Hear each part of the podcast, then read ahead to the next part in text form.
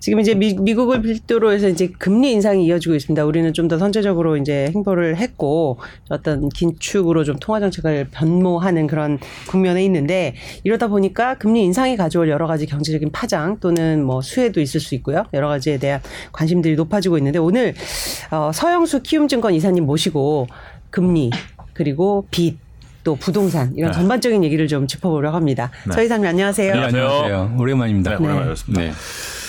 자, 지금 뭐 거시가 어떻게 움직이는지 잘 모르겠어요. 왜냐면은 지금 막 간밤에 뭐 그 장단기 금리 차가 뭐 뒤집어졌다, 음. 뭐 마이너스가 났다 이런 뉴스도 지금 아침에 떠 있고. 그렇죠. 근데 또 3개월 물하고의 차이는 그렇게 또 크지는 않은 것 같고 예, 이게 어디로 가는 건가 이런 의문이 어디로 가고 있나요? 네. 우선은 이제 그거에 대한 음, 부분들을 좀 많이 터치 안 하시는데 네. 이런 거거든요. 기준금리를 올리게 되면 네. 그거를 인플레이션 rate 이상으로 올리게 되면 어떤 네. 일이 발생하냐 하면 단기적으로는 경제에 충격을 주잖아요. 네. 어, 우리가 이제 거시적으로는 그런 걱정을 많이 하는데 음. 조금만 좀 확대해서 본다라면 많은 부실 기업들이 구조조정된다는 얘기예요. 그렇죠. 한계 그렇죠. 기업들이. 예. 한계 기업들이 구조조정된다는 얘기는 우리가 미시적으로 본다라면 ROE 기점으로 ROE가 높은 기업만 남다는 뜻이거든요. 그렇죠. 그리고 부실이 정리가 됨으로써 새로운 활력을 다시 만들어낼 수 있어요. 장기적으로는. 장기적으로요. 네. 그래서 금리를 과도하게 올리면 장기적인 성장률이 높아져요. 음. 거꾸로. 네. 근데 단기적인 충격을 빼면 예 음, 단기적으로는 안 좋고요. 네, 네. 네. 근데 장기적인 성장률이 높아져요. 네. 근데 이거를 금리를 이런 인플레이션 rate에 비해서 음. 훨씬 더 낮게 가져간다라면 지금 아무리 올려도 지금 인플레이션 어, rate보다 낮은 수준이잖아요. 네. 결국에는 결국 그, 이 뜻- 그, 뜻은, 그 뜻은 뭐냐면 어쨌든 정부 그러니까 FRB의 통화 정책은 완화적 기조를 유지한다는 뜻이고요. 네. 음. 그렇게 되면은 어쨌든 간에 기업들의 구조조정은 지연될 수밖에 없는 거고 네. 그거는 잠재 성장률을 떨어뜨린다는 뜻이잖아요. 그렇네요. 그러니까 당연히 장단기 금리차가 축소되는 거죠. 아. 자, 경기 침체를 예상하는 경우가 더 우세해지는 거라는 거죠. 위기가 이제 눈앞에 있는 건가요? 아니 왜냐면 이게 마이너스 가면 항상 위기 온다 이, 그랬었잖아요. 결국에는 에- 중앙은행이 이렇게 만들고 있는 거죠. 음. 사실은 미국 중앙은행의 네. 행보에 대해서 조금 비판적으로 보시는 걸로 알고 있는데 어떤 점을 가장 시기라고 보세요? 그렇죠. 지금의 인플레이션 우리가 제일 중요하게 보는 건 이거거든요. 인플레이션을 앞서서 간단하게 우리가 이제 기준금리를 얘기 드려야 되는데 네. 네. 기준금리가 역대 보시면은 5% 이상 4에서 5% 이상 어, 미국이 금리를 많이 올린다. 네. 첫 번째, 두 번째는 아주 빨리 올린다. 네. 이게 부합하게 되면 대부분의 경우에 큰 금융 위기가 왔어요. 음. 네. 88년도에는 저축 대부, 대부조합이 문제가 생겼고요. 네. 94년부터 98년까지는 아시아, 멕시코를 시작한 아시아 금융이 발생했고요. 2008년도에는 글로벌, 글로벌 금융위기 금융. 발생했고요. 지금 우리가 주- 지금 생각해야 될 거는 지금의 기준금리 인상이 네. 단지 2, 3% 끝날 것인가 아니면 4, 5%까지 갈 것인가예요. 음. 근데 지금의 인플레이션 rate를 생각한다라면 예, 그럴 가능성이 높은 거죠. 4, 5%까지 간다고요? 음. 그러지 않으면 인플레이션을 잡을 수 없거든요. 그래서 우리가 알아야 될 거는 인플레이션의 이, 이 문제점 음. 이거를 이해해야 돼요. 제가 결론부터 얘기한다라, 얘기 드린다라면 네. 어, 2020년 3월부터 저희는 이 인플레이션을 음. 공급 플러스 수요에 의한 돈데 따른 인플레이션이다라고 생각했고요. 네. 그래서 이거는 일시적이지 않다라고 생각했어요.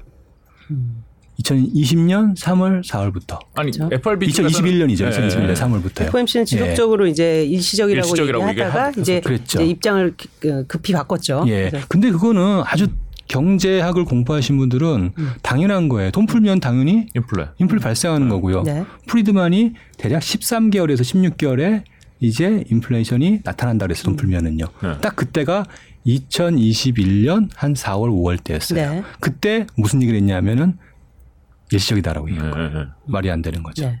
네. 예. 그리고 지금 또 어떤 문제냐면 지금 상황에서 누적돼서 그런 것들이 계속 유지됐잖아요. 네. 그러면 사실상 그런 문제가 축적되어 있는 상황이에요. 네. 핵심은 뭐냐면 인플레이션이 잡히려면 또는 이게 인플레이션이 이제 진정되려면 여러 가지 인플레이션 요인들이 임금 상승으로 연결되지 말아야 돼요. 음. 근데 이미 임금 상승으로 연결되는 게 상당 부분 진행되어 있어요. 네. 임금 많이 올랐죠. 예, 네. 인플레이션은 우리가 이제 어, 어찌 보면은 사람으로 얘기하면은 어, 굉장히 심각한 암과 같은 질병이에요. 예, 그래서 초기에 잡으면 잡을 수 있는데 그 단계가 넘어서면 음. 그러면 잡기 어렵거든요. 네. 주변 주변 장기를 이제 전이시키고 그렇죠. 음. 그걸 어떻게 보냐 이게 임금 상승률로 얼마나 빨리 연결될 것이냐 요 부분인데 음. 그 범위를 벗어났어요. 예. 그래서 지금, 지금, 보시는 그 나타나는 지표는 수치는 전 그러니까 글로벌 임금 미국 미국 금- 말하는 미국 거고요. 미국 거죠. 얘기하는 거고 인플레이션 rate 중에서도 인플레이션율 중에서도 저임금 인플레이션이 고임금자 인플레이션보다 더 높은 상황으로 음. 역전됐어요. 네. 예. 그럼 이런 경우는 이런 이런 경우가 나타나게 되면 인플레이션 더 풀기 어렵고 이제 고착화 될 경우에 결국 그런 금리 인상의 속도는 뭐 연 6회 이상으로 지금 빨라질 수밖에 없다 이렇게 보시는지 아니면 따라갈 수밖에 네, 없는 따라갈 거죠. 수밖에. 예. 더 길게 하고 더 빨리 하고 따라가는데 인플레이션을 못 잡는 거예요. 따라가도 예. 이게 이제 문제 최악이네요. 핵심이에요. 그렇죠. 네. 예. 그럼 이제 선제적으로 대응을 못하고 이제 어떤 사, 사안을 파악을 잘못함으로써 이제 시작이 됐는데 어찌됐든 간에 예. 그럼 FOMC는 지금으로 보면은 인플레보다는 이제 어떤 시장 이런 부분에 대해서 더 컨선을 갖고 있는 것으로 보여요. 그렇게 판단할 수 있나요? 단기적으로는 여전히 시장 눈치 보고 있잖아요. 네. 그러니까 시장에서는 네. 뭐 향후에 50bp를 올린다고 하더라도 시장이 뭐 열광하는 거니까. 거죠. 예. 근데 뭐 4, 5% 얘기를 하시면은 이 올해도 열심히 올리고 내년에도 열심히 올려야 된다는 얘기잖아요. 맞죠. 그래서 지금 나온 게 기준금리 이제 점도표가 1.9까지 나왔잖아요. 네. 그게 3개월 만에 1포인트 포인트가 올라왔잖아요. 네. 음, 좀 빠르게 올라왔죠. 예. 네. 그게 지금 벌써 지금 2.5 얘기 나오기 시작했고. 네. 네. 그러면 3개월 뒤에는 3% 얘기 나올 거고.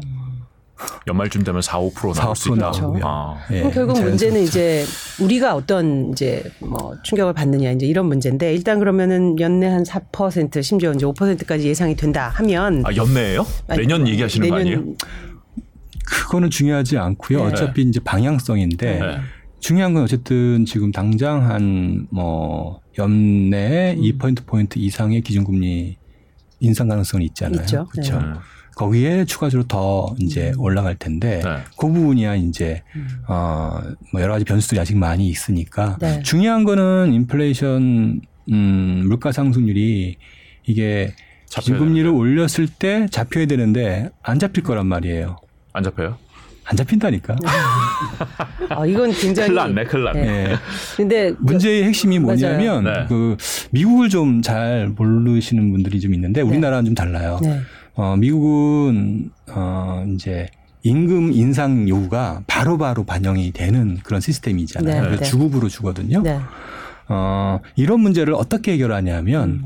노동의 공급 증가로 어, 해결을 해왔어요. 네, 네. 임금의 인상을. 예.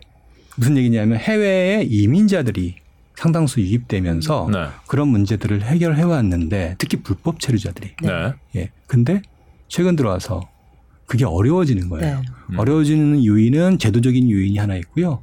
또 하나 중요한 부분들은 이제는 들어와서 저임금 노동자들이 살 수가 없는 수준의 물가가 돼 버렸어요. 그렇죠. 음. 예. 당장 집값, 임- 월세가 너무 많이 올랐고요. 음. 그다음에 식료품이라든지 너무 많이 올라서 그 월급 받고 송금해 줄 수 없어요. 음. 다시 이제 멕시칸들이 이제 어 멕시코로 송금도 해야 되고 그래야 되는데 삶 자체가 어려워요. 음. 그러니까 못 가는 거예요. 음. 노동 공급이 그렇게 빠르게 유입됨으로써 물가를 안정시켰던 게 과거 10년 동안에 어, 저물가 시대를 유지했던 중요한 배경이거든요. 음. 근데 이게 역전되고 있는 거예요. 그래서 최근에 나타나는 현상이 이게 이제 음, 맨 처음에는 기본적으로 원자재 같은 이런 물가가 오르고 그 다음이 임금. 식료품이 오르죠. 식료품. 예. 그리고 주택, 집값. 음. 예, 집값. 그리고 임금으로 음. 이게 다 이게 아까. 병이라 그랬잖아요. 네. 병이 전 군데에 전염되면서 맨 마지막 된 단계인 임금 상승 연결되고요. 네. 임금 연- 상승 연결되는 순간 이제 기업은 그거를 가격에 또 추가로 반영할 수밖에 없는 거예요. 그러면 인플레는 더 가속화돼. 더 가는 거죠. 네. 음. 이거를 끊어야 되는데 음. 이거를 끊을 수가 없는 거죠. 그럼 결국 FOMC의 금리 정책도 결국 후행으로 따라갈 수밖에 없다라는 거는 사실 굉장히 좀 뭐 비관적으로 보시는 건데 결국 그러면 우리나라한테는 어떤 영향으로 또 순차적으로 이런 것들이 전이가 될까요? 중요한 건 그거죠. 그래 네. 어찌- 어, 여하튼 중요한 거는 이제 기준금리가 미국에서 네. 올리게 되면 음. 우리나라는 어떻게 행동할 것인가. 같이 올려, 올려야죠. 올릴 수밖에 없지 조금? 선제적으로 올렸지 않나요? 네, 이미 그래도? 좀 빨랐죠. 한 발. 예, 한발 반발? 빨렸지만 네. 여하튼 지금의 구조상 뭐 미국이 2% 올리면 우리나라 2% 올려야 되는. 그렇죠. 상황이잖아요. 네. 근데 지금 우리나라의 가계 대출 금리가 네. 잔액 기준이 3%에 신규가 4%거든요. 네. 음. 그럼 2% 오르면은 6%. 예, 그렇게 되는 거예요. 네. 예, 5% 6% 되고요. 어, 부담되네. 근데 네. 그걸로만 끝나면 어떻게 감당이 가능한데 네. 여기서 더 오르면 음. 이첫 번째 이제 이, 이 문제가 발생하는 네. 거예요. 그러니까 자산 시장, 부동산 시장을 정부 정책 갖고만 얘기해서 이거를 부동산이 좋다라고 얘기하시는 분들이 많은데 네. 그렇게 볼 수가 없어요. 음. 지금 금리가 더 예. 세다. 지금의 가장 중요한 변수는 미국에 있어요. 음. 예. 야, 이거 근데 이제 항상 음. 그래 왔잖아요. 미국에서 이렇게 금리가 빠르게 올라가거나 이러면 이게 미국이 문제가 아니라 신흥국들 그렇죠. 무너지는 나라들이 생기잖아요. 뭐 그렇죠. 유럽에서도 무너졌고 네. 남 남 유럽에서도 무너졌고 뭐 이제 남 남아메리카 쪽에서도 무너지고 이, 런게 생겨서 점점 점점 번지는 거잖아요. 전 세계로. 그것도 있고요. 네. 그리고 아셔야 될 거는 이제 어, 우리나라가 네. 아, 참 안타까운데 제가 이제 이 뭐 책도 쓰고 많이 말씀을 좀 드리고 있는데 우리나라가 전 세계 주요 선진국 중에서 가장 금융 위기의 발생 가능성이 높은 나라예요. 되게 이 노출도가 심해요. 그래요? 예. 우리나라 좀 많이 좋아진 거 아니었나요? 어떤 변수, 어떤 요인들을 보고 그렇게 보시나요? 네. 참 안타까운데요. 네. 어쨌든 중요한 거는 우리 위기 때마다 음. 글로벌리 뭐 2000, 1998년에도 이런 문제 발생했잖아요. 네. 금융위기 발생했고요. 네. 그 다음에 또, 그 다음이 2008년에도 8년. 또그 발생했고요. 네. 2010년 또 유럽 위기도 있었고. 예, 위기 때는 뭐 음. 크지 않았고요. 예. 어쨌든 이번에도 똑같은 상황이 온다라면 네. 과연 우리가 그걸 피할 수 있을까? 음. 예, 이거에 대한 고민을 안 할 수가 없어요. 그러면 예, 근데 그러면 네. 이제 조금 정리를 해볼게요. 그럼 우리나라 지금 이제 미국이 가장 변수고 미국에서 이제 금리 인상을 하면 우리는 어쩌, 어쨌든 이제 영향을 받게 되는데 우리가 굉장히 위험도에 노출이 많이 돼 있어서 취약하다. 그렇죠. 그런데 혹자들은 아, 아니다. 지금 대출이 가계빚이 늘어났지만 이게 이제 담보대출 위주고 건전성은 그렇게 취약하지 않다. 또 이런 반론도 있거든요. 조금 더 위험하게 보시는 근거들. LTV랑 뭐 이런 네. 것들은 사실 음. 그렇게 부담스러운 수준은 아니지 않나요? 예, 이제 우선은 이걸 좀 네. 발란해서 봐야 네. 됩니다. 우리가 위험을 분석할 때는 예. 많은 사람들이 이제 정태 분석을 많이 하거든요. 네, 정태 분석을 통해서만 하는 거는 한계가 있어요. 그래서 네. 첫 번째 봐야 될 게 지금 얘기하신 부채의 구성, 문제 이런 것들을 우리가 리스크를 분석하는 게 하나 있고요. 두 번째는 이제 아, 유동성 분석, 정, 동태 분석입니다. 자금의 흐름 이런 유동성들이 어떻게 나빠질 수 있는지 아, 이런 것들을 분석하는 아, 이 두 가지를 둘 다 분석을 해야 어, 우리가 확실한 결론을 낼 수가 있어요. 우선은 지금 말씀하신 이 정태적으로 우리나라의 부채 문제가 어떠냐, 요걸 좀 지적 어, 하시는 거잖아요. 근데 어 이제 최근의 데이터를 제가 이제 하나 말씀드리면 2017년부터 지금까지의 은행의 대출의 순증 구성을 어 분석을 해보면 지금 얘기하신 LTV 그 다음에 뭐 여러 가지 디. 뭐 있잖아요. DSR. 그리고 또 하나 이제 뭐 원리금 불안상환 비중 네, 이런 것 네. 이런 것들이 있어야만 어, 안전하거든요. 근데 요 대출은 주로 어느 대출에만 적용되죠? 부동산. 부동산 담보대출. 순수 주택 담보 대출만. 그렇죠. 예, 우리 은행에 가가지고 담보대출 쓸 때, 네, 네, 네. 예, 5년간은 확정이고 이후는 변동인 30년 만기 대출, 네, 네. 요거에만 해당돼요. 요거에만. 네. 나머지 대출은 그런 거 없나요? 신용대출. 신용대출 이자만 아, 내죠. 신용대출은 그런 거 없죠. 신용대출은 그래도 집단 대출도 이자만 내죠. 그렇죠. 신용대출은 아. 그래도 소득 수준. 그다음에 전세자금 대출 이자만 내죠. 네. 전세 보증금 이자만 내죠. 음. 예. 그러면 이제 중요한 건 비중일 거 아니에요. 네. 그 대출의 비중. 어, 얼마나 돼요? 잔액 기준은 25에 음. 어, 순증 기준으로는 10%밖에 안 돼요. 네. 뭐, 뭐가 10%라는 거예요? 순수 주택담보대출. 아, 그거밖에 안 돼요? 예. 그러니까 나머지는 신용대출 또는 다시 말하면 네. 예, 전체 대출에서 대부분이 음. 예, 원금을 내는 대출이 아니라 이자만 내는 있다. 음. 단기 변동금리 그야말로 서프라임 중에 서프라임 대출이에요. 80%가 아, 음. 지금 막 예. 뉴스에서는 항상 뭐 DSR 규제가 어떻고 LTV 규제가 네. 어떻고 이 얘기 하는데 그거는 사실 전체 음. 그림에서 굉장히 조그만 것만 가지고 조금만 갖고 얘기하는 거야. 그러니까 어떤 분석을 하는 거냐면 우리가 미국의 subprime mortgage 사태를 얘기할 때 서- 문제는 subprime mortgage잖아요. 네. 근데 prime 갖고 지금 어, 문제가 없다 있다 분석하고 있는 거예요. 음. 그럼 우리나라의 그 subprime에 대한 건전성을 한번 분석을 해보시면 어떤가요? 지금 현재. 말씀드린 바와 같이 예, 그러니까 비중, 그 비중이 이렇게 큰 문제도 있는데 subprime도 잘 관리되고 있을 수도 있고 아니다 이거 톡 건드리면 지금 시작될 것 같다. 어떤 이런 상- 생각 안 드세요? 지금 이런 나름 전문가이신데 네. 지금 이런 질문을 하셨잖아요. 네. 그러면 다른 일반인들은 그리고 많은 경제 관료들은 어떻게 생각할까요? 음. 모르겠는데 이러겠죠. 이제 문제는 뭐냐면 네. 문제의 현실 자체를 인식하지 못하고 있는 음. 거는 리스크 중에서 가장 중요한 리스크예요. 네. 음, 모른다. 예. 그죠. 우선 그래서 부채의 규모도 저희가 전세 보증까지 합친다라면 3천 뭐 200, 3,500조 보고 있는데 네. 시장에서는 여전히 2,000조 얘기하고 있잖아요. 그렇죠. 예. 음. 그리고 여전히 LTV 문제 없다, 음. 뭐 DSL 때문에 문제 없다, 네, 네, 네. 다 얘기하고 있어요. 아 거기서 빠져나가는 것들에 대해서는 분석도 안 되고 있다. 분석도 안 되고요. 그러니까 기본적으로 음. 리스크의 예, 본질적인 이해 자체가 음. 어, 경제 주체가 아예 안 되어 있어요. 음. 다시 그러니까 말하면 가계 옛날에 CDO, 네. CDS 있죠. 네, 네. 예, 그거예요. 예. 그렇죠. 미국 2008년 금융위기를 불러온 그런 근데 우리는 그런 복잡한 파생 상품으로 뭔가 부채가 이렇게 얽혀 있지는 않지 않나요? 파생 상품의 이슈가 아니라 네. 우리가 모르고 있는 섀도우 뱅킹이 네, 네. 예, 아니 근데 엄청나게 많이 있는 거고 그게 어떤 데이터나 어떤 레버리지 수준이나 전혀 분석이 안 돼 있다는 거죠. 근데 아니 정책 당국 차원에서는 음. 그거에 대해서 그냥 눈 감고 지나가고 모르고 음. 지나가고 그럴 수 있는데 개개 은행단에서는 우리가 지금 대출이 천억에 나가 있는데 음. 이게 어느 정도의 리스크에 노출되는지 은행 자기 개, 주체로서는 그게 분석이 안 되어 있나요? 은행은 prime을 중심으로 갖고 있잖아요. 음.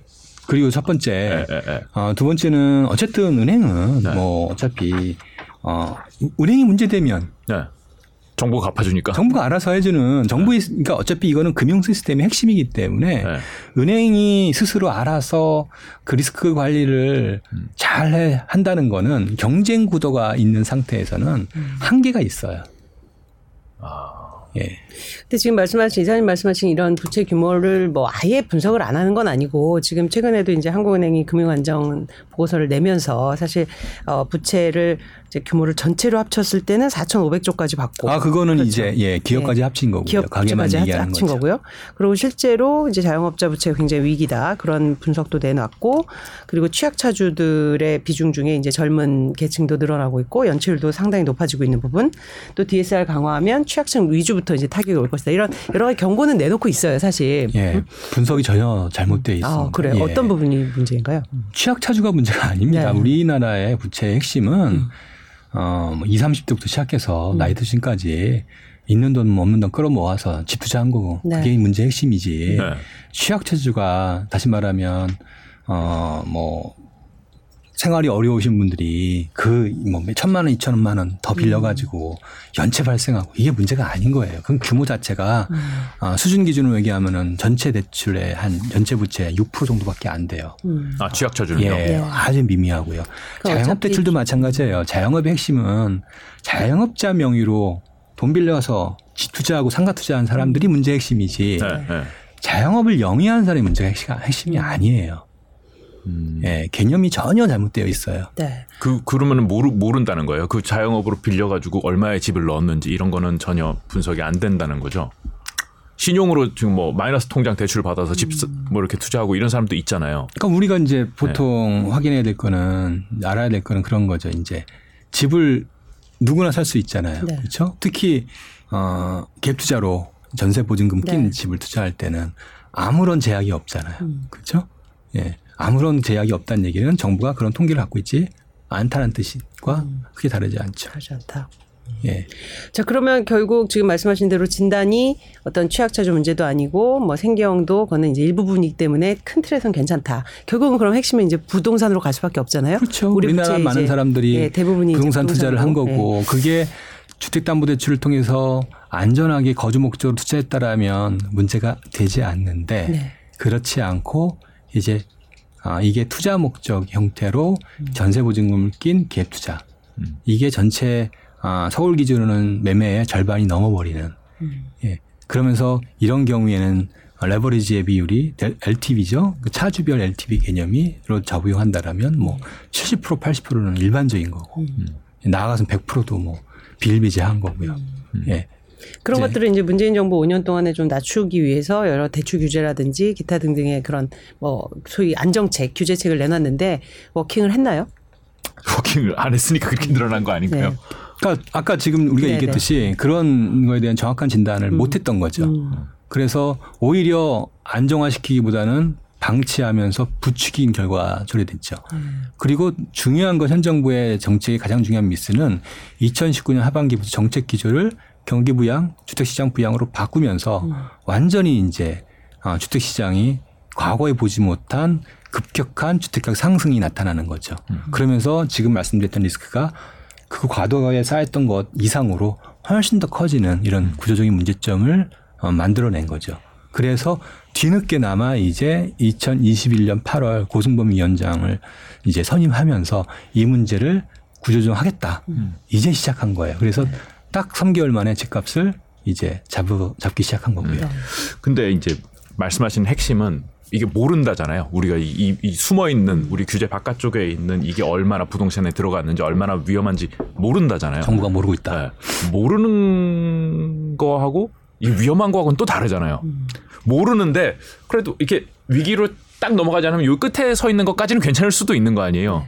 현 상황을 예, 현 상황이 어떤- 넘어갈 것 같으냐 아니면 안 넘어갈 것 같으냐 이 이거는 어떻게 판단할 수 있을까요? 그러니까 이제 중요한 거는 아무리 이 상태가 네. 이 정태 개- 개념으로 상황이 나쁘더라도 네. 2008년 예를 들면 알 수 있는데 2008년도 마찬가지로 부채가 많이 증가했거든요. 네. 집값도 많이 오르고. 네. 근데 그 당시에는 집을 살 때 기본적으로는 주택담보대출을 이용하게 했었어요. 지금처럼 갭투자가 흔하지 않았단 말이에요. 네. 그러니까 집을 살 때 어, 주택담보대출을 이용하는데 이 주택담보대출을 어떻게 했냐? 어, 참여정부에서 다 15년 만기 연장시켜 버린 거예요.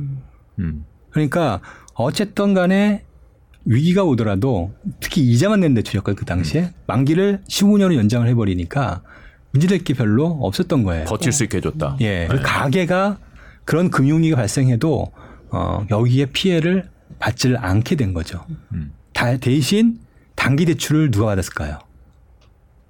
당기도 두고 예, 기업들이. 기업들, 음. 부동산 PF, 네. 예, 건설사, 음. 얘네들이 망가진 거예요. 음. 그 이제 저축은행 예, 쪽으로 갔군요. 그렇죠. 네. 금리 인상 국면에 그리고 부실이 늘어나는 국면에 단기 대출이다, 변동금이다. 이거는 답이 없어요. 음.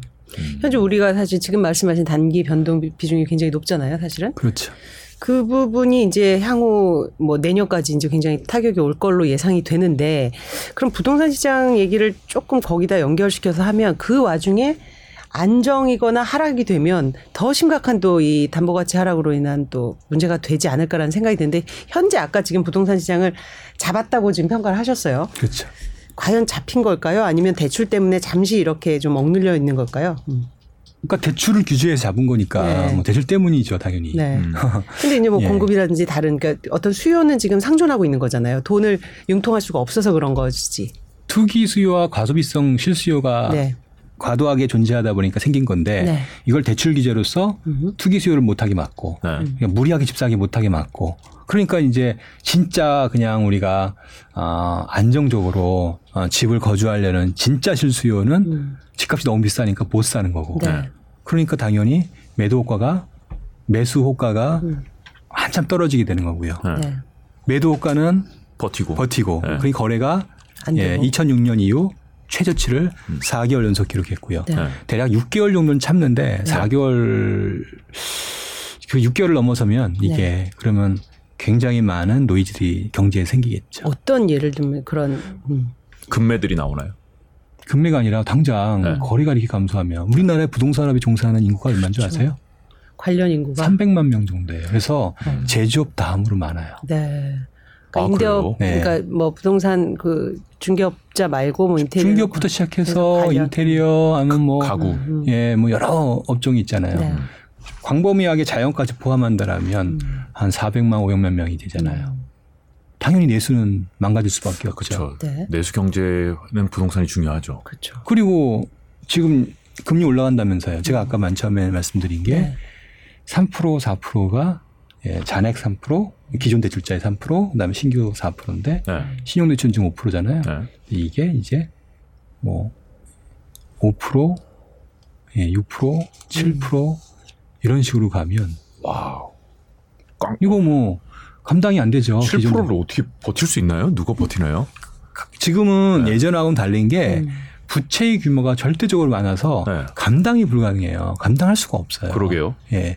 이런 상황에서 이제 어떻게 할 것이냐. 음. 예. 이제 이게 문제. 당연히 이제 연체가 늘어날 수밖에 없잖아요. 네. 그게 대략 6개월 정도 되면은 본격적으로 나타나기 시작해요. 그게 그러면은 지금 한 4개월 11월부터 시작했으니까 네. 한 4월, 5월, 6월 이럴 때부터 본격적으로 나타날 거예요. 연체 증가가 이대로 놔두면. 이대로는 아 이대로 놔두면 네. 아 이대로 안 없어요. 안 놔두면 해결할 수 있다는 말씀이 아, 그게 아니라 정부의 네. 정책이 네, 네, 이제 네. 이걸 방치한다라면 네, 네. 결국에는 2019년 2월 달에 정부가 경기 부양을 선택할 수밖에 없었던 이유도 같은 이유거든요. 결국에는 2018년 9월 어, 9.13 대책 이후 집값이 급락했단 말이에요. 그래서 4월, 5월 달까지 쫙 빠지면서 한 10% 이상 빠졌는데 그리고 나서 생기는 여러 가지 부작용을 정부가 감당할 수가 없는 거예요. 음. 그래서 어쩔 수 없이 어, 부양으로 바꿀 수밖에 없었던 측면. 그것도 사실은 우리가 좀 알아야 되거든요. 그럼 이번에도 그렇게 되겠네요. 그런데 문제가 있어요. 네. 그때는 어땠냐면 미국이 기준금리를 낮추기 시작했어요. 음. 근데 지금 두 가지가 같이 맞물려 있다는 거죠, 그죠? 맞아요. 네. 그러면 이 집값의 이제 어떤 거래 실종으로 인한 집값 하락이든 어쨌든 간에 집값 하락으로 좀 나타나고 있는데 네. 이 경우에 이제 대출의 부실로 이어지느냐 이 부분에 대해서 이제 뭐 괜찮다 이런 쪽도 있고 아니다 그런 위험은 상존한다 뭐 이런 쪽도 있고 어느 대출의 쪽 부실을 얘기하기 전에 네. 이제 제가 아까 이두 가지를 봐야 된다 그랬잖아요. 이거 한 가지는 이제 추가로 얘기해야 됩니다. 하나는 이제 흐름. 사- 정태 분석이었잖아요. 네네네. 상태를 얘기하는 거고요. 하나는 유동성, 흐름을 얘기하는 거예요. 우리나라가 주요 선진국 중에서 가장 이 유동성 리스크가 높은 예, 나라예요. 유동성 그- 리스크는 뭐예요? 뭐, 뭐. 금융 시스템 측면에서 유동성 리스크. 네. 예, 그러니까 무슨 어떤 걸로 얘기냐면 추정을 하나 하나요? 뭐, 예, 예. 무슨 얘기냐면 네. 유동성이라는 건 돈이잖아요. 장단기 불 돈의 흐름이 네. 어, 어떤 위기가 발생하거나 뭐 그럴 때 너무 빨리 진행되는 거예요. 음. 예, 너무 빨라요.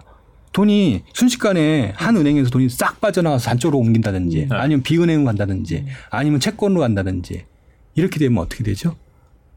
뱅크론 날 수 있는 거죠. 뱅크런도 날 수 있는 네. 거고 뱅크런이 나면 무슨 일이 생길까요? 막아는 거죠. 아니, 지금 지금 지금 말씀하신 그런 그러니까 돈의 유동 유, 유동화 속도가 빠른 나라는 위험도 높은 이런 것을 같이 갖고 있다 이런 뜻으로 해석하면 되나요? 그렇죠. 예, 예. 기본적으로 이제 뭘 말하는 거냐면 네. 은행의 시스템이 은행의 시스템이 이런 것들을 이 돈의 속도를 제어화시키기 위해서 음. 예 본질적으로 은행이 네. 예 정부는 아 이런 것들이 금융위기가 발생한다 음. 그렇기 때문에 어떻게 했냐면 어, 은행에게 지급결제 시스템에 대해서 지급결제 시장에 대해서 독점적 네. 어, 권한을 부여를 하, 해서 네. 미국 같은 경우는 check account라고 들어보셨어요? 음. 네. 예, 책 계좌라고 하잖아요. 수표. 예, 수표. 네. 어, 이런 걸 통해서 돈이 은행에서 빨리 빠져나가지 않도록 이렇게 여러 가지 조치를 방어막을 만들어 놓은 거예요. 네. 그래서 미국은 어떠냐면은 전체 조달의 음. 90%가 예금이고 이 90% 중에 60%가 저원가성 예금이고 음. 이것의 절반이 check account 다시 면 무원가성 예금이에요. 음. 아 이제 안 주고 그냥 예치해 놓을 수밖에 없게 만들어 예. 놨다. 그럼에도 불구하고 나가지 못하게 하는 거예요, 돈을. 그렇죠. 거기 있어야지 쓸 수 있으니까 check를. 예. 예. 그러니까 그런 시스템을 구축하다 보니까 어떤 위기가 와도 돈이 빠져나가는 게 느리다. 느리게 되는 거예요. 그러니까 그러면은 은행은 속도만 느리면 음. 위험의 속도만 느리면은 얼마든지 방어할 수 있어요. 다른 건다 어떤 리스크도 그럼 이건 리스크가 아니에요. 음. 예. 근데 우- 우리나라는요. 갑자기 돈이 빠져나가면 네. 네. 뭐냐면 혹시 요금을 예금 우리 저축예금 하시잖아요. 네. 네. 그거 돈 A 은행에서 B 은행으로 옮- 옮기는데 얼마나 걸리죠? 1초죠, 1초. 네. 예. 근데 그 돈을 그동안에 어떻게 했죠? 그냥 뭐 예금 금리가 크지 않, 않으니까 네. 그냥 묻어뒀다고요. 네. 네. 예. 근데 지금은 이게 예금 금리가 2%, 0.1%에 움직이죠. 3%, 4% 금융채 지금 채권 금리가 3% 네. 넘게 올라간단 말이에요. 그러면 예금을 특히 저원가성 예금에 예금을 가입할까요? 두- 돈을 놔둘까요? 음. 이게 가야 돼요? 다 이제 고원가 상품으로 이동을 하는 거예요. 네. 근데 그 속도가 제약이 없기 때문에 우리나라는 더군다나 우리나라 사람들은 다른 나라보다 훨씬 더 스마트하고 훨씬 더 이제 빠르다고요. 네. 그러니까 쏠림 현상이 너무 심해요.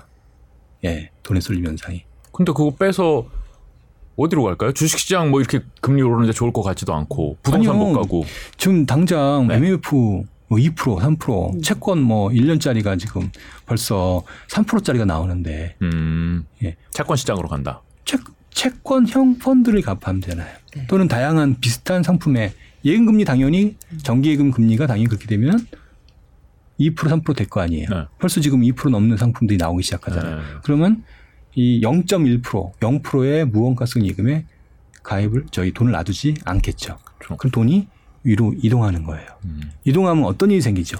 은행의 예대 마진이 줄겠죠.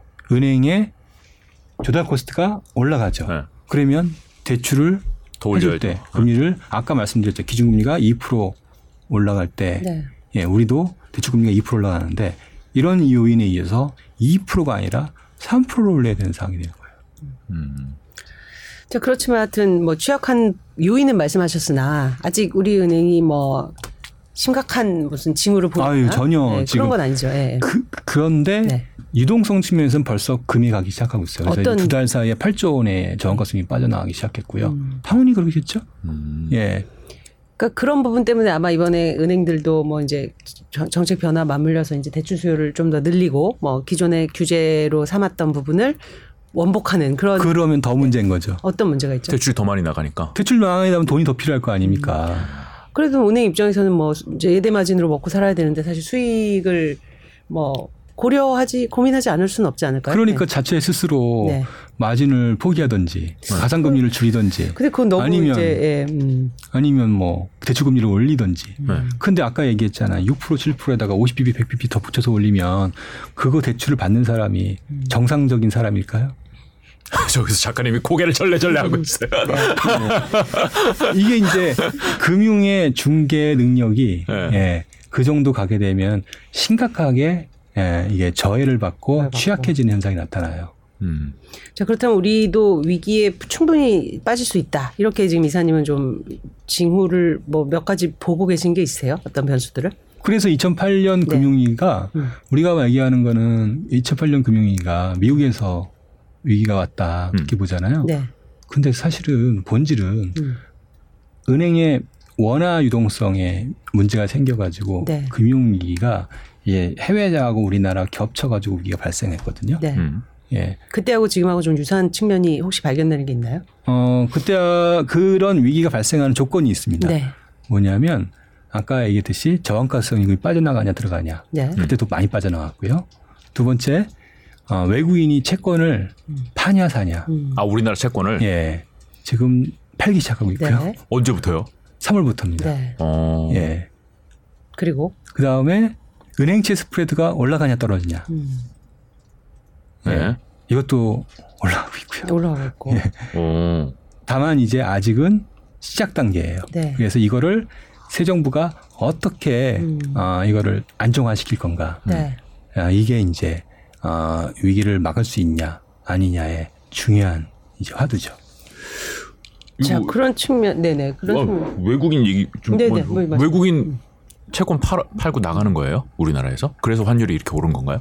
지금은 주식만 팔았잖아요. 네. 근데 주식 판 거를 채권을 사면서 지금까지는 네. 어, 어느 정도의 trade-off 관계를 만들었어요. 네. 그래서 어느 정도의 영향을 어, 상쇄시켰거든요. 네.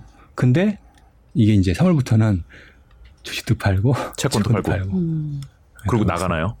그건 모르겠어요. 어쨌든 중요한 거는 음. 특히 이제 단기적으로 금리 차를 노리는 통안채 투자에 arbitrage concept에 통안채 투자하던 사람들이 최근 들어서 매도를 늘리기 시작하고 있어요. 일반적인 코스는 그래요. 이렇게 채권 투자도 단기 트레이딩하는 이 단기 이제 차익을 실현하는 이런 단기 투자자와 네. 장기 투자자로 나눠져요. 네. 보통은 단기에서 시작해서 이게 자- 심해지면 장기 투자자로 전염되겠죠. 매도가. 예. 그러니까 그거는 이제 아직까지 장기 투자자로 전염되지는 않고 있어요. 음. 단기 투자자 중심으로 어, 매도를 늘리고 있고요. 그렇게 본다면 지금 아까 말씀하신 이제 시중은행들이 지금 대출 문턱을 낮추려는 그런 움직임들이 지금 단기로는 좀 살고자 하는 거겠지만 중장기적으로는 또 더 나쁜 후폭풍으로 돼서 돌아올 수 있다 이렇게 지금 우려하시는 부분인 거죠. 그런 거죠. 이제 그 말씀드린 바와 같이 네. 어, 조달 코스, 조달 구조가 우리가 튼튼하고 안정적이고 이래야 이제 대출도 쉽게 줄 텐데 음. 그러지 않은 상태에서 무리하게 대출을 해주면 그러면 어떤 일이 발생하냐면 중요한 거는 금리라고 말씀을 네. 드렸잖아요. 금리가 높으면은 부담이 되잖아요. 그럼 그거를 은행이 흡수해야 되니까 은행의 마진이 훼손될 거잖아요. 은행의 마진이 훼손되면 은행의 자본력이 더 떨어진다고요. 더 떨어지면 대출 아까 못그 하죠. 문제가 더 심해지겠죠. 예, 특히 외화라든지 이건 더 먼저 민감하게 나타날 거고요. 은행채 스프레드는 더 올라갈 거고요. 음. 예, 그러니까 이제 이게 다 연결되어 있는 거예요. 네. 예. 보통은 이제 원자재 가격이 올라가면은 마진율이 좋아져서 보통 기업들이 주가가 올라가고 이익이 좋아지고 이러는데 은행은 반대군요. 아 그렇지 않아요. 이게 이렇게 생각하시면 안 되고요. 네. 어, 아까 제가 얘기했잖아요. 그러니까 위험이 네. 천천히 증가한다. 음. 예, 이러면 어차피 이런 것들은 이제 금리 상승이든 뭐든 위험이든 천천히 상승하면 은행은 시간을 두고 가격에 반영시키면 돼요. 네, 대출 금리를 천천히 올리면 대출자도 그것들에 적응하게 되고 뭐 은행도 그 리스크를 관리하게 되는 거예요.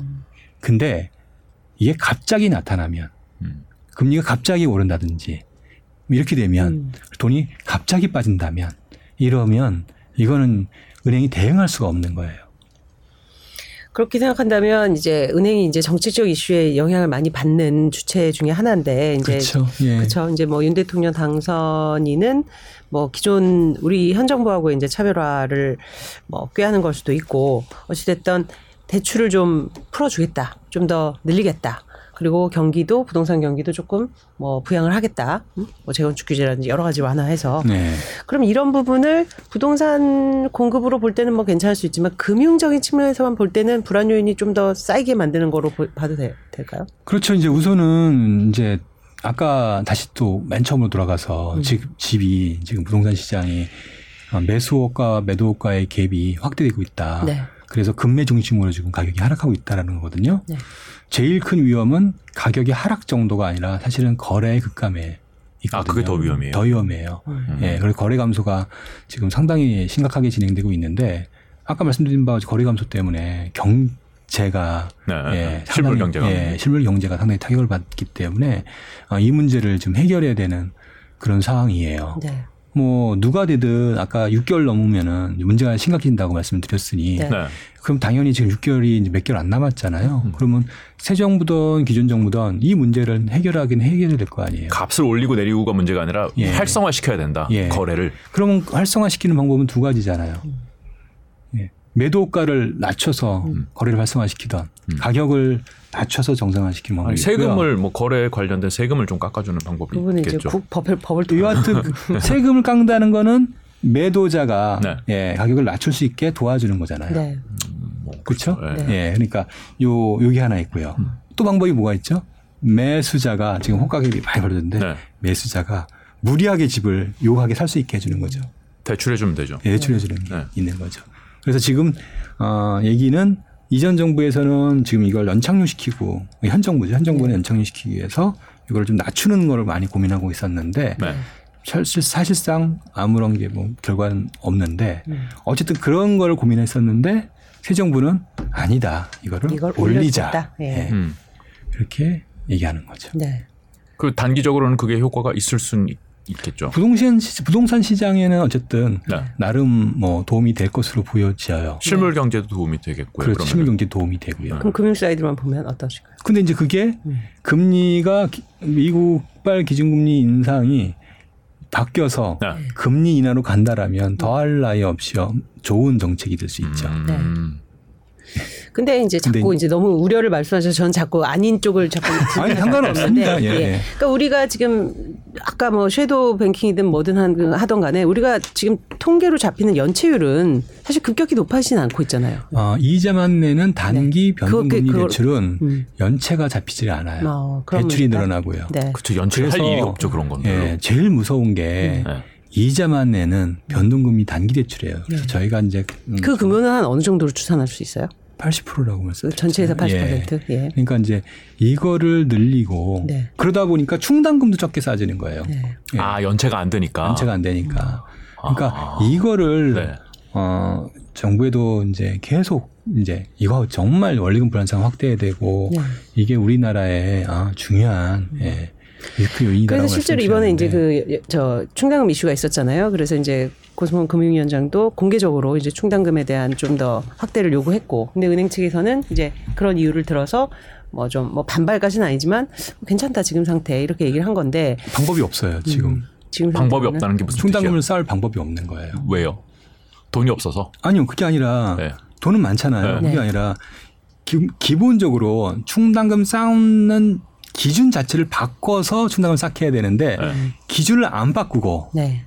충당금을 쌓게 하니까 현실적으로 너무 많이 쌓으면 회계 조작이 되거든요. 네. 이익을 줄이는 거잖아요. 그러면은 음. 배임의 소지가 배임의 있고. 소지도 있고요. 네. 그러니까 근본적으로 이번에 그래서 어쨌든 충당금을 좀 추가로 쌓긴 쌓았는데 그게 사실 되게 미미한 수준으로 음. 쌓게 되는 이유가 음. 이게 이런 데 있어요. 그래서 이거를 이제 바꿀 수 있는 방법이 있는데 이걸 적용을 어, 못했어요. 지난 말에 네. 지난해 말. 그래서 이번에 좀 해야 되는데 모르겠습니다. 충당금을 많이 쌓으면은 대출 여력이 줄거든요. 그렇죠. 그러니까 그러면은 또 다시 이제 쳇바퀴 도는 예, 또 이런 문제가 네. 발생하니 이거를 과연 해체택할지 잘 적정한. 수준에서 쌓아야 되는데 그 적정을 알기가 어려운 거군요.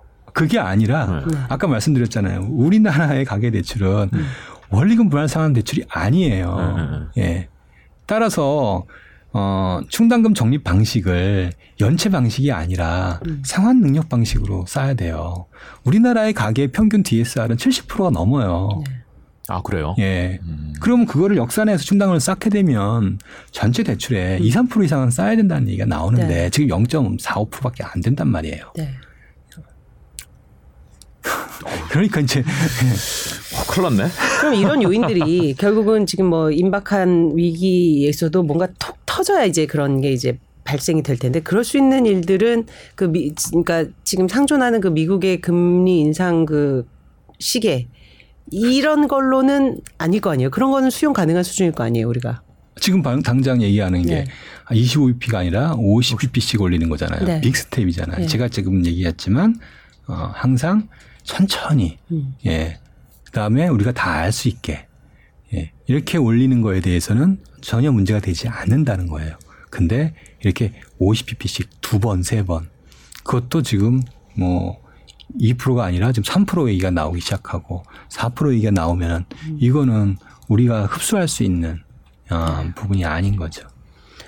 자, 그러면 이제 그러면 우리도 위기가 충분히 2008년 정도의 뭐 쓰나미는 아니겠으나 발생할 수 있다는 걸 염두에 두고 지금 이제 좀 경제 활동을 해 나가야 된다라는 쪽이시잖아요. 그죠? 한편에서는 이거를 생각하지 않고는 네. 예, 어떤 플랜을 짜면 안 된다. 음. 예, 이런 이게 그러니까 뭐 정부 우리 이제 새 정부가 곧 들어오지만은 정부의 정책에 의해서 이걸 커버 칠 수 있고 예, 막 이게 위기로 번지는 것을 벼랑 끝에서 그래도 끄집어 올릴 수 있다고 보시는 거죠 아직은 아니에요?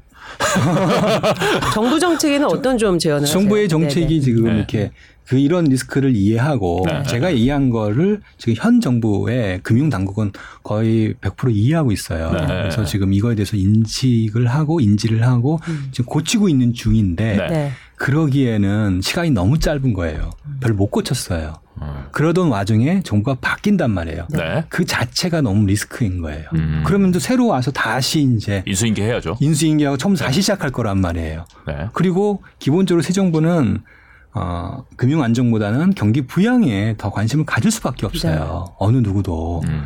이러다 보면 이제 어, 이런 리스크를 관리하는 거에 소홀해질 수밖에 없는 거고, 음. 어, 이제 이게 이제 어, 우리가 갖고 있는 리스크인 거죠. 따라서 지금 뭐 말씀드리는 거는 하루라도 빨리 새 정부에서 이런 것들을 좀 근데 예, 과연 왜냐하면 새 정부가 뭐. 나빠서가 아니라 지금 새 정부의 패러다임이 어쨌든 뭐 경기 부양에 있는 것도 있고 좀 부동산 거래도 활성화시키고 뭔가 좀 돌아가게 하겠다는 취지잖아요. 아유, 그렇게 뭐 본다면. 예. 가장 그 돌아가는 거에 그 근간이 되는 돈줄은 더 흐르게 할 가능성이 높지 이거를 더 보수적으로 볼 가능성은 사실은 높지 않아 보여요.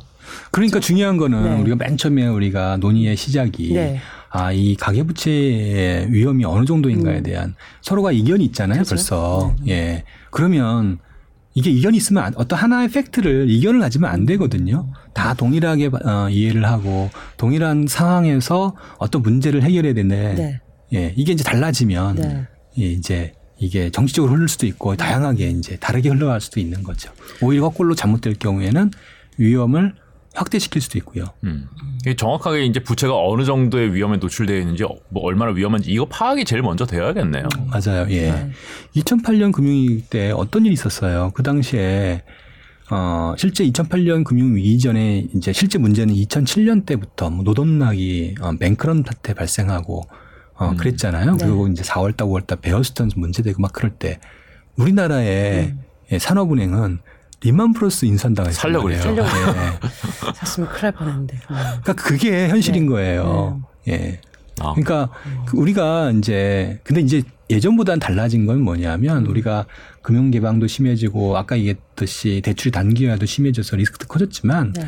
또한 경제 주체들이 예전보다는 훨씬 더 똑똑해졌어요. 네. 그렇죠. 예. 이 부분에 어 대해서는 우리가 인정을 하고 그러니까 그게 이제 그런 힘들이 계속 생길 때 아마 정부도 어좀더 어, 적극적으로 대응하지 않을까. 네. 특히 중요한 거는 최근에 인수위에 들어가신 분들이 이 가계부채에 대해서 전문가들이에요. 음. 그래서 어 그래서 아직은 안 떨어질 수도 있다. 아, 그렇게 보시는 근데 거죠. 저는 그냥 분들이 보면 모르겠고요. 예. 가계 부채에 대해서 그 워- 워닝을 하는 분과 또 부동산 인- 인수 부동산 분과에는 또 부동산 시장 육성 쪽이 다 들어가 계시거든요, 사실은. 맞아요. 뭐 예. 내부에서는 물론 이제 이걸 치열한 토론을 거쳐서 이제 하나의 정책으로 만들어 내겠습니다만은 그러면 부동산 시장은 어떻게 보세요? 지금 이제 돈줄로 억누른 지금 단기 안정이 어떤 추세적인 안정으로 갈지 아니면 좀 급락을 해서 어떤 금융 시스템- 시스템 에 위험을 줄 지경으로 갈지 부동산 시장도 같이 보고 계시기 때문에 예. 좀 여쭤볼게요. 결국에는 이제 이렇거든요. 그래서 금리가 이제 어떤 수준이 될 것인가가 이제 부동산 사- 시장에 향후 이제 아 3년 4년을 결정을 지을 것 같거든요. 네. 어, 만일에 이렇게 이제 인플레이션과 기준금리 인상이 이제 장기화된다라면 어, 역대 정부 중에서 가장 부동산 부양책을 많이 낸 정부가 MB 정부예요. 네. 그렇죠. 예. 근데 그때 아, 수도권 아파트 가격은 10% 가까이 빠졌어요. 그렇죠. 예. 부양에도 불구하고. 예, 부양에도 불구하고. 잘 안 되죠. 안 돼요, 이게. 네. 어, 그래서, 어, 저는 recommend 하는 거는 어차피 빠질 거, 음. 어, 좀 더 연착륙을 해서 이 이번 기회에 초, 이제 정권 초기니까 부실들을 정리해서 나중에 다시 부양을 하는 게 음. 훨씬 더 효과적이다라고 제언을 좀 드리는데, 음. 음, 어떤 그게 될지는 잘 모르겠어요. 어쨌든 중요한 거는 제가 말씀드렸듯이 이런 금리가 올라간다라면 돈의 가격이 너무 비싸져서 규제를 완화한다 하더라도 음. 이 수요를 만들어내기 어렵다. 돈의 수요를, 대출 수요를 만들어내기 어렵다. 음. 두 번째는 그렇게 되면은 재건축 규제를 완화를 아무리 해도 이게 이제 돈이 공급이 안 되기 때문에 음. 실제 이게 어 진행하기가 어렵다. 음. 더군다나 예전과 달리 지금 뭐 시멘트 가격이든 뭐든 해서 인플레이션이 너무 심해져서 신규 아파트의 분양가가 이전보다 훨씬 더 올라갈 수밖에 없거든요. 네. 다시 말하면 이 조합원들의 자기 부담금이 훨씬 늘어날 수밖에 없어요. 음. 대출이 가격이 이렇게 비싸지는데 그렇죠. 부담하기가 대단히 힘들어지는 상황이거든요. 음. 그러면 이것도 안 돼. 예, 이것도 안 돼. 그러면 신규 수요자들은 뭐 사고 싶어도 안 되는 상황. 네. 예. 이제 그렇게 된다라면 쉽지는 않을 것이다. 음. 다만 이제 키는 뭐냐면 이거예요. 전세자금 대출이 있어요. 네. 어, 어, 주택 시장의 핵심은 전세자금 대출입니다. 전세자금 대출에서 모든 이제 아, 일종의 자금 공급이 시작이 돼요. 그 전세자금 대출은 뭐 이미 어, 주택담보대출이나 신용대출에 비해서 금리가 50bp에서 100bp 이상 싸단 말이에요. 네. 그렇죠. 이걸 더 싸게 지금 또 하고 있는 거고요. 음, 그럼에도 불구하고 대출금리가 어, 저 기준금리가 올라가면은 올라가겠죠. 대출금리가 올라갈 거라고요. 네. 그때 이제 정부가 다양한 정책적 지원을 통해서 한다라면 뭐 좀 어느 정도는 숨통을 틔울 수 숨통을. 틔울 수 있는데 그런 무리한 정책을 취할 건가? 네, 요게 이제 어 그 다음에 중요한 거는 어 지금 2021년도는 재정이 어, 전년 동기 대비 20%가 증가했어요. 그러니까 세수가 네. 그 세수 증가한 거의 절반이 부동산. 부동산과 주식 시장이에요. 예. 근데 나빠지게 되면 그게 그대로 줄어들거든요. 그렇죠. 그러면 대규모 재정 적자가 불가피해 보여요. 돈은 써야 되는 상황인데 음, 재정 적자가. 늘어나는 상황이다 보니 음. 정부의 정책적 여지도 대단히 지금 언신의 폭이 줄어들 수밖에 없어요. 음. 그럼 지금 단기적으로 하여튼 부동산 시장 때 대출 받아서 지금 산 사람들 굉장히 우려가 많잖아요, 사실. 네. 그럼 하여튼 좀 단기적으로 좋아지기는 좀 어렵다고 봐야 되겠네요, 그죠? 여러 여건을 지금 종합해 보니, 그죠? 뭐 여하튼 정부라는 아주 중요한 주체가 음. 예, 있기 때문에 뭐라고 말씀을 드리긴 어려워요. 하지만 항상 아, 이런 이제 어, 가능성을 열어놓고 어, 어떤 자금 흐름을 준비하셔야 음. 되지 않을까 생각해요. 그냥 네. 한쪽만 어, 놓고 본다라면 밤에 잠 못 잘 일들이 되게 많겠다. 음. 예, 지금 그러니까 생각이에요. 지금 말씀 보면 개인 이제 투자 주체로서 개인을 생각해 보면은 지금 빚 땡겨 가지고 집 사놓은 사람들은 금리 올라가는 거 충분히 생각하고 있어야 된다. 대출 이자 훨씬 많이 나갈 거 대비하고 있어야 된다. 그거 감당할 여력 안 되면은 어떻게 해서든 뭐 빨리 정리하든 수를 마련해야 된다. 이거를 recommend 하시는 그렇죠. 거잖아요. 금리 인상과 플러스 대출 한도 축소가 같이 진행돼요, 보통. 예. 그러니까 이제 이- 우리나라는 아까 말씀드린 바와 같이 단기가 아니라 장기 대출이다 보니까 네. 이게 같이 진행되다 될 가능성이 높아서 음. 그러면 지금 막 영끌해 가지고 지금 야 이제 조금 주춤하는 것 같은데 이 타이밍에 들어가야지 기다리는 것도 되게 위험할 수 있다. 그렇게 얘기하시는 조금 거잖아요. 더 조정을 보시는 뭐. 위험과 리스크는 뭐 리스크와 수익은 뭐 예, 항상 수반될 수밖에 예. 수반되는 거니까 음. 그거는 각자가 알아서 결정하셔야죠. 그걸 좀 어떻게 해야 되냐 네. 여쭤보려고. 그렇죠. 그 저기 이사님이 어떤 부동산과 금융 쪽을 같이 보고 계시니까 이제 은행주가 우리가 그냥 단순히 우리가 그냥 아주 심플하게는 금리 인상기 수혜주, 은행주 뭐 이런 식으로 하잖아요, 사실. 근데 지금 말씀을 쭉 듣고 보면 그렇지 않을 수 있어요. 특히 우리나라 지금 은행의 구조로 볼 때 지금 금융 지주 투자하거나 뭐 카뱅이라든지 어떤 신흥 그 은행업에 투자하는 분들이 우리나라 굉장히 많은데 그쪽 좀 좀 짚어 주시죠. 그러니까요. 그래서 네. 대출 금리, 기준 금리 인상이 기본적으로는 어떤 아, 컨셉이냐면 네. 어, 조달 비용이 어, 올라가는 거죠. 원가가 올라가는 거예요. 근데 어, 미국은행은 특히나 심한데 어, 10원의 원가가 올라오면은 어, 20원을 붙이는 거예요. 가격에다가. 보통 그렇죠. 예. 예, 그러니까 이, 이 금리가 올라가면 마진이 좋아져요. 네. 근데 또 하나 무슨 뭐가 포인트냐면은 이 저원가성 예금은 금리가 올라갈 때 이 저원가성 예금이 올라가지 않거든요. 마진이 그래서 또 좋아지는 거예요. 그래서 보통의 경우에는 이제 금리가 2%내 외에서 왔다 갔다 하는 정도라면 기준금리 기준으로요. 음. 예. 그렇게 왔다 갔다 하는 정도라면 금리 인상은 어 되게 은행에 긍정적이에요. 그렇죠. 근데 이제 일정 수준의 범위를 넘어서면 다시 말하면 그래서 대출을 받을 때 대출 금리가 부담스러운 금리로 이제 바뀔 때 음. 또는 시장의 금리가 이제 어 3%를 넘어서면서 사람들이 저원가성 예금에 예치를 안 하려고 할 때 그렇게 바뀌는 순간 그런 시점에서는 은행의 마진은 거꾸로 역전되는 현상이 나타나요. 마진이 나빠지는. 그러니까 지금까지는 마진이 좋아졌잖아요. 네. 좋아졌는데 아직까지는 괜찮죠. 뭐 가- 감당할 수 있는 네. 수준이란 말이에요. 근데 그 이게 이제 어, 점점 올라가게 되면 그러면 이제 반대의 상황으로 바뀔 거예요. 네. 그러니까 이제 그 시점이 이제 언제이냐가 중요하겠죠. 어쨌든 올해일 거 아니에요.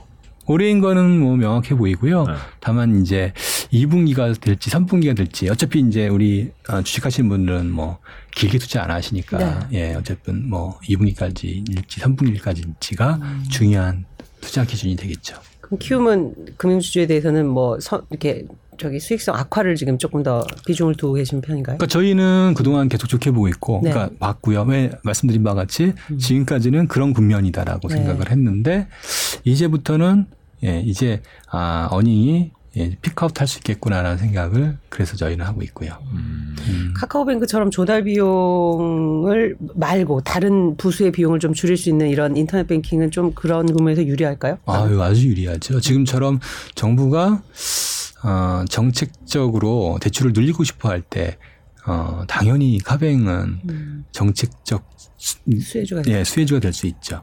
음. 당연히 대출을 늘리고 싶으면 지금까지는 대출을 늘, 줄이려고 어, 인터넷 은행에 대한 규제를 강화했잖아요. 거꾸로 그러면 대출을 늘리려면 인터넷 은행에 대한 규제를 풀어주면 되는 거거든요. 네. 그러니까 어, 당연히 수혜이고요. 대표적인 게 대출 총량 규제, 네. 전세자금 두- 대출 규제 이게 다 풀었잖아요. 네, 네, 네. 그것만으로도 엄청 숨통이 트여지겠죠. 음. 인터넷 은행 입장에서 본다면.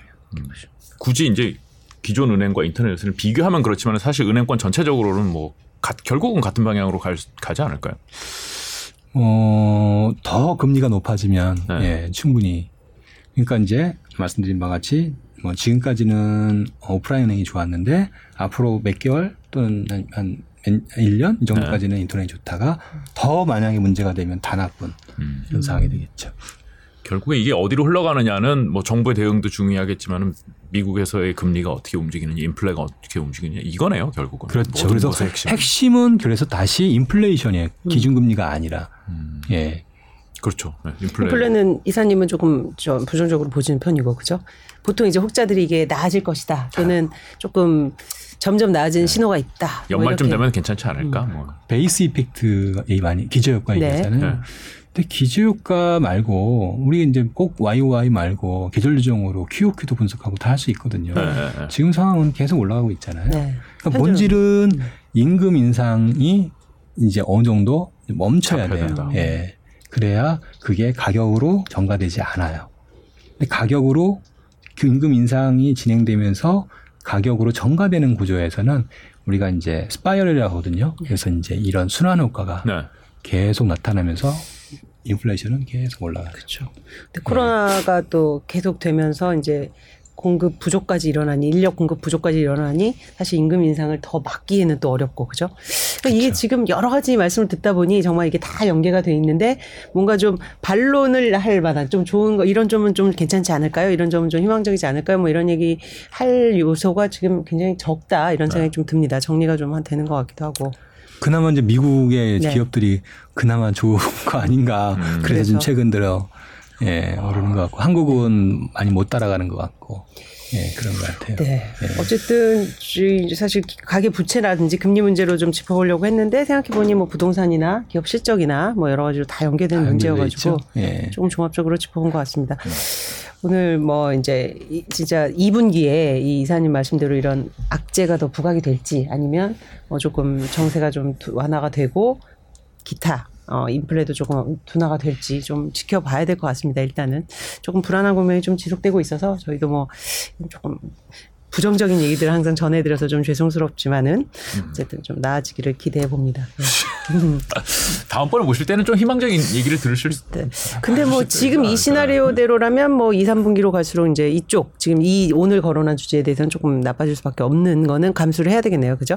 그렇죠. 네. 우리가 이제 위기라는 상황에서 어, 뭐 어떻게 대응하냐 또 네. 위기는 기회니까요. 그거를 잘 대응 음, 음, 하시는 분들이 많이 있고 네. 또, 또 수익을 내는 분들도 많이 있고 옛날처럼 뭐 뭐 한 방향으로만 투- 투자하시는 분들이 아니잖아요. 이제는 네. 뭐 다양하게 투자하시기 때문에 미국에 투자하기도 하고 원자재 투자하기도 하고 다양하게 투자하니까 아 그게. 기회죠, 뭐. 그게 핵심인데 그 얘기를 좀- 못 들었어요 오늘. 그럼 마지막으로 정리 차원에서 뭐 이게 무슨 답이 뭐 하나 뭐 이- 있는 건 아니지만 현재 그런 경제 주체에서는 지금 국면에서는 좀 어떤 뭐 투자 패턴을 취하라라든지 조금 이사님이 생각하고 계신 투자 전략? 있다면. 투자 전략이요. 네. 네. 우선은 첫째 네. 지금 너무 많이 변수가 변수가 너무 많아요. 네. 네, 네. 그래서 첫째 우리가 해야 될 거는 위, 위험에 정확하게 이제 우리가 공부를 하고 이해를 해서 그 앞으로의 변화에 어, 대응을 할 수 있어야 된다고 생각하거든요. 그래서 이것 대응을 어, 좀만 잘하면 엄청난 또 투자 기회가 여러 차례 생길 것 같아요. 예, 한 번이 아니라 여러 차례. 네. 예, 또한 잘못하면 네. 예, 그동안 번 거 다 까먹을 수 있는 음. 예, 굉장히 많은 변동성이 생길 수 있다. 저는 그렇게 네. 보거든요. 네. 그래서 제가 부탁드리고 싶은 거는 정말 그건 공부 많이 하자. 음. 네. 예, 그거 좀 많이 드리고 그리고 좀 넓혀라. 네. 예, 뭐 국내 주식뿐만 아니라 음. 어, 뭐 달러, 예, 원자재인 뭐 특히 요즘 문제되는 게 이제 농산물 있잖아요. 네. 농산물, 예, 뭐 이런 것들 까지 음. 어, 물론 미국 주식 당연히 예, 음, 와야 될좀 거고. 다변화를 해라. 예, 음. 다변화할 필요가 있다. 예, 그렇게 생각됩니다. 네. 그 얘기 다음번에 한번 진짜 그거 주제로 한번 여쭤봐야지. 오늘 부동산 얘기를 좀 네. 많이 했었는데 네. 예, 시간 어떻게 때문에. 다변화하나 이런 예, 부분에 대해서 그러니까요. 물어볼 아, 필요가 원자 많이. 올랐는데 지금 네. 또 들어가기 부담스럽긴 한데 네. 어쨌든 예, 예. 이 정도까지 오늘 네, 오늘 듣겠습니다. 장시간 시간 내주셔서 고맙습니다. 예, 잘 감사합니다. 예.